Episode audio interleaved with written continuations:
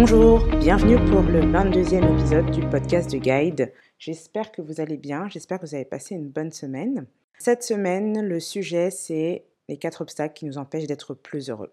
Et cet épisode est basé sur le travail du psychologue Gay Hendricks, un travail super intéressant qu'il a fait sur euh, notre capacité à recevoir du bonheur, du succès de l'épanouissement un travail qui est développé dans le livre Le Grand Saut, un livre vraiment super que je recommande, que vous pouvez acheter, c'est un vrai investissement, ça vaut le coup de l'acheter vraiment celui-ci. Mais du coup je vais vous synthétiser aujourd'hui, et d'ailleurs il est tellement important que je vais faire deux épisodes là-dessus, un cette semaine et euh, la partie 2 la semaine prochaine. Mais donc pour cette semaine, comme je vous le disais, on va être sur les quatre obstacles qui empêchent d'être plus heureux, parce que l'auteur et psychologue a passé beaucoup de temps à travailler sur notre capacité à recevoir le bonheur, le succès, l'épanouissement, et s'est rendu compte qu'on avait tous un plafond de verre qu'on se donne, qui se construit en fait quand on est petit, qui s'ancre pendant l'enfance et du coup qui va nous dire ah bon ben là cette quantité de bonheur, oui ça va, oui c'est accessible, là je me sens bien.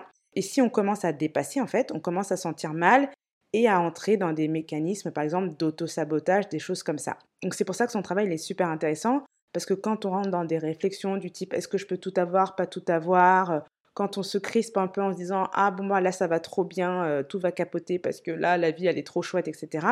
Ben, c'est intéressant de se rendre compte que c'est des mécanismes euh, qui sont pas anodins, qui sont courants, qu'on a euh, tous, enfin la grande majorité des êtres humains on a ce type de mécanisme, mais qu'on peut les faire sauter. Et c'est vraiment l'objectif ici, c'est de se dire qu'on peut les faire sauter. Et moi je les vois vraiment en fait comme des virus ou des petits bugs dans notre système où euh, bah, le but c'est de les retirer en fait. Hein. C'est pour bien fonctionner, c'est de les retirer, en se rappelant du coup que oui, bien sûr, on a le droit au bonheur en abondance, au succès en abondance, à l'épanouissement en abondance. Et que ces limitations, elles sont totalement irrationnelles, elles sont souvent inconscientes, hein, on s'en rend pas compte, c'est pas euh, volontaire, c'est pas vraiment euh, intentionnel, mais c'est en trame de fond, c'est vraiment ouais, comme un virus qui s'installe dans un ordinateur, vous ne le voyez pas, mais vous voyez ses effets. Et vous voyez euh, des bugs sur des pages, des, choses comme ça, vous commencez à vous dire, hum, il y a quelque chose qui fonctionne pas bien, c'est pas normal là.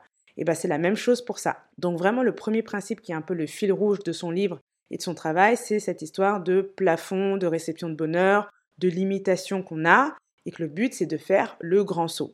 Donc c'est pour ça qu'il a appelé son livre Le Grand Saut, c'est vraiment de sortir de là, parce que selon lui, ce qui se cache derrière ça, ce sont quatre croyances, quatre croyances qui sont en fait des peurs, qui nous bloquent et qui induisent du coup cette limitation. Donc ça veut dire que cette limitation, c'est vraiment le symptôme ou le résultat d'autre chose, et la source même, la source, ce sont ces fameuses croyances. Et d'ailleurs, peut-être que vous allez vous reconnaître en plusieurs ou juste une, mais c'est intéressant quand même de les regarder en vous demandant honnêtement si vous êtes concerné ou pas. Donc la première croyance, c'est se dire qu'il y a quelque chose qui cloche chez vous, quelque chose qui ne tourne pas rond.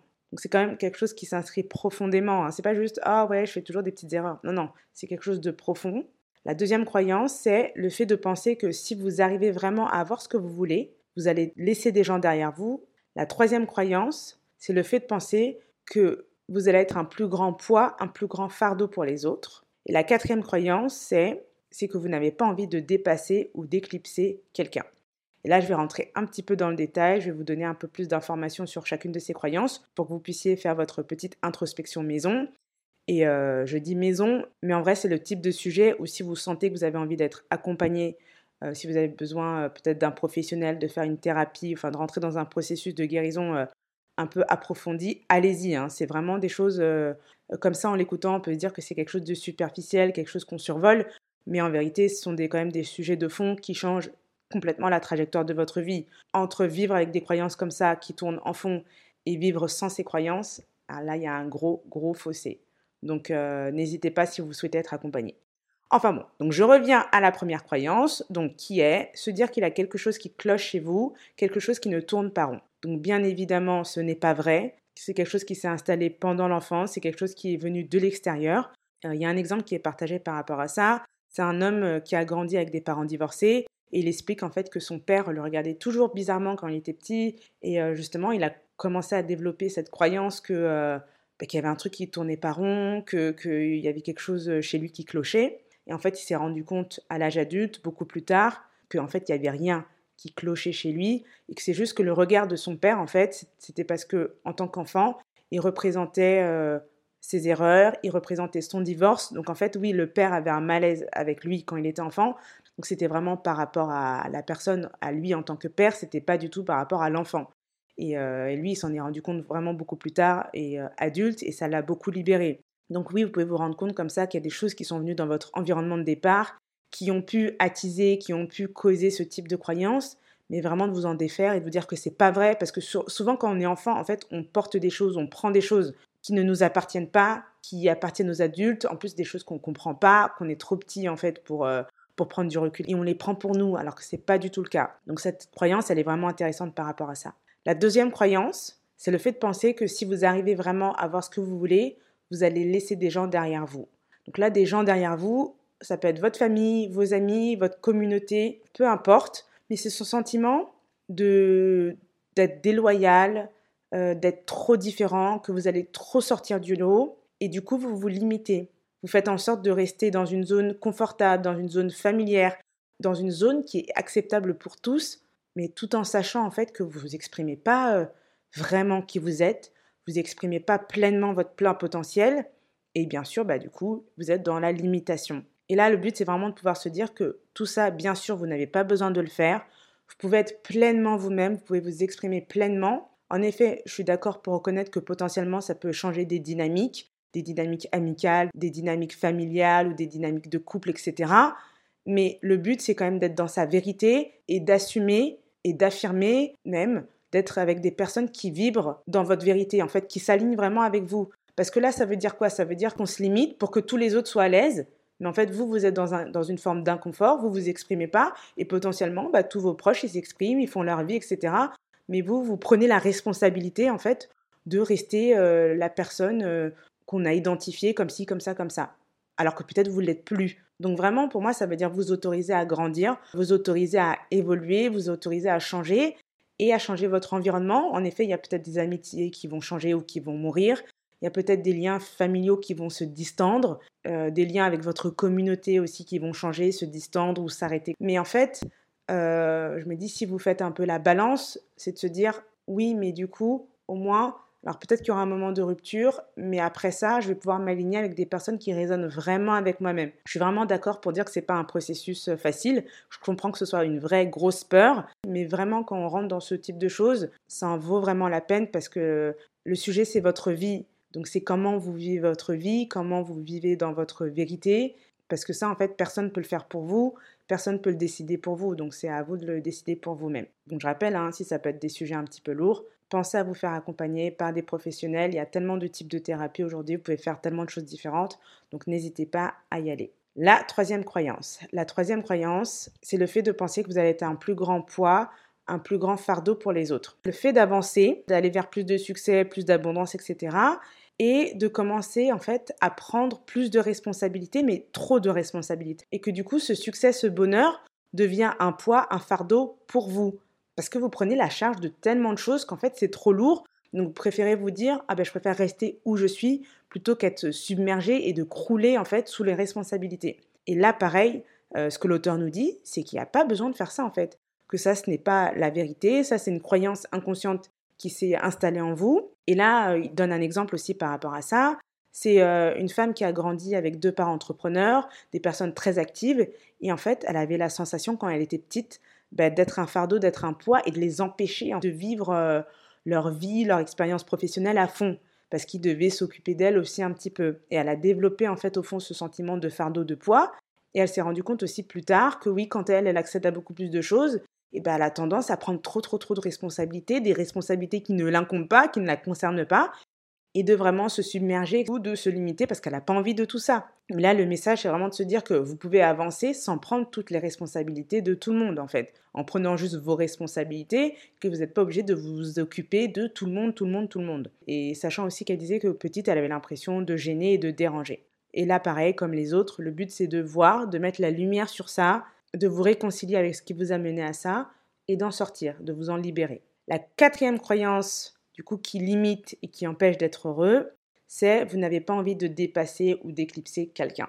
C'est le fait de se dire, par exemple, dans une fratrie, vous avez grandi avec des frères, des sœurs, ou euh, c'est comme si chacun avait son rôle, il y avait une personne qui était mise en avant, qui était un peu l'élu, qui était valorisé, et vous, vous étiez peut-être dans l'ombre, vous étiez en retrait, donc ça peut être dans la fratrie, par rapport à des cousins, cousines, en tout cas dans votre environnement de départ, vous n'étiez pas mis en avant, vous n'étiez pas mis en lumière, vous étiez la personne dans l'ombre.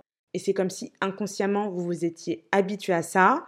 Et du coup, ce qui fait que par exemple, vous ne parlez pas de vos accomplissements, vous ne cherchez pas à accomplir plus pour ne pas éclipser une autre personne, avec cette sensation qu'en fait, si vous le faites, vous allez déstabiliser l'équilibre qui est mis en place. Que cette personne, elle doit toujours briller plus que vous, elle doit toujours être en avance sur vous, etc. Et vous, par rapport à ça, vous devez toujours rester petit, rester caché, rester dans l'ombre, rester à côté. Et là, pareil, c'est faux, ce n'est pas la réalité. C'est quelque chose qui s'est construit pendant l'enfance. Vous avez pris une place, vous êtes positionné d'une certaine manière. Mais le but ici, bien sûr, comme les autres, c'est d'évoluer, c'est d'en sortir et de vous rappeler en fait qu'il y a assez de lumière pour tout le monde. Euh, cette personne sûrement euh, à qui vous pensez, elle le sait même pas du tout en fait que vous avez ça en tête. Ou peut-être qu'elle le sait et que ça l'arrange. Mais là, pour le coup, c'est dans ses propres peurs qu'elle doit aller regarder si elle se sent menacée par vous, si on rentre dans des choses comme ça. Bon, ça c'est encore autre chose, mais c'est le moment en fait où j'ai envie de vous dire que chacun se concentre sur soi. Donc vous, si vous avez des choses à faire, des choses que vous avez envie de faire, faites-les, faites-les à fond. Acceptez de changer la dynamique, acceptez de jouer différemment avec vos cartes, acceptez de faire autrement que ce que vous avez toujours vécu. Ce qu'il y a derrière ça, c'est vous retrouver vous-même, vous retrouvez vous-même pleinement épanoui, plus heureux, etc. Donc voilà en synthèse le panorama des quatre croyances, des quatre obstacles.